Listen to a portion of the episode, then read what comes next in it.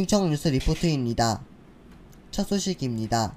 대전을 찾은 권성도 국민의힘 원내대표가 대통령 세종 집무실 완성 시기를 앞당기겠다.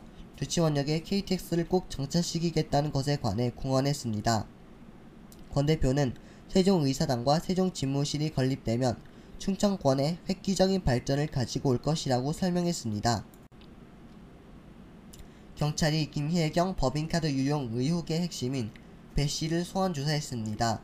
김 씨의 수행비서 역할을 했다는 의혹을 받는 배 씨는 김 씨를 상대로 제기된 경기도 법인카드 사적 유용, 불법 처방전 발급 등 각종 의혹의 중심에 있는 인물입니다.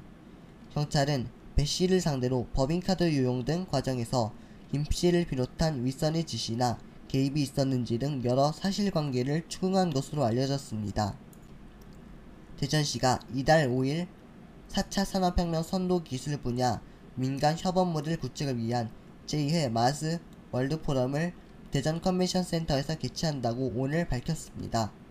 이번 포럼은 모빌리티, 로봇, AI를 넘어서 우주로 나는 주제로 첨단 기술 분야 15명 석학들의 특별 강연과 지원들로 이루어집니다.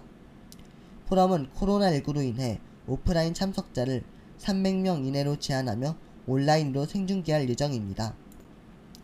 자정 기준 대전광역시 내 코로나19 신규 확진자는 3,532명으로 서구 1,112명, 유성구 1,083명, 중구 484명, 동구 470명, 대덕구 383명입니다.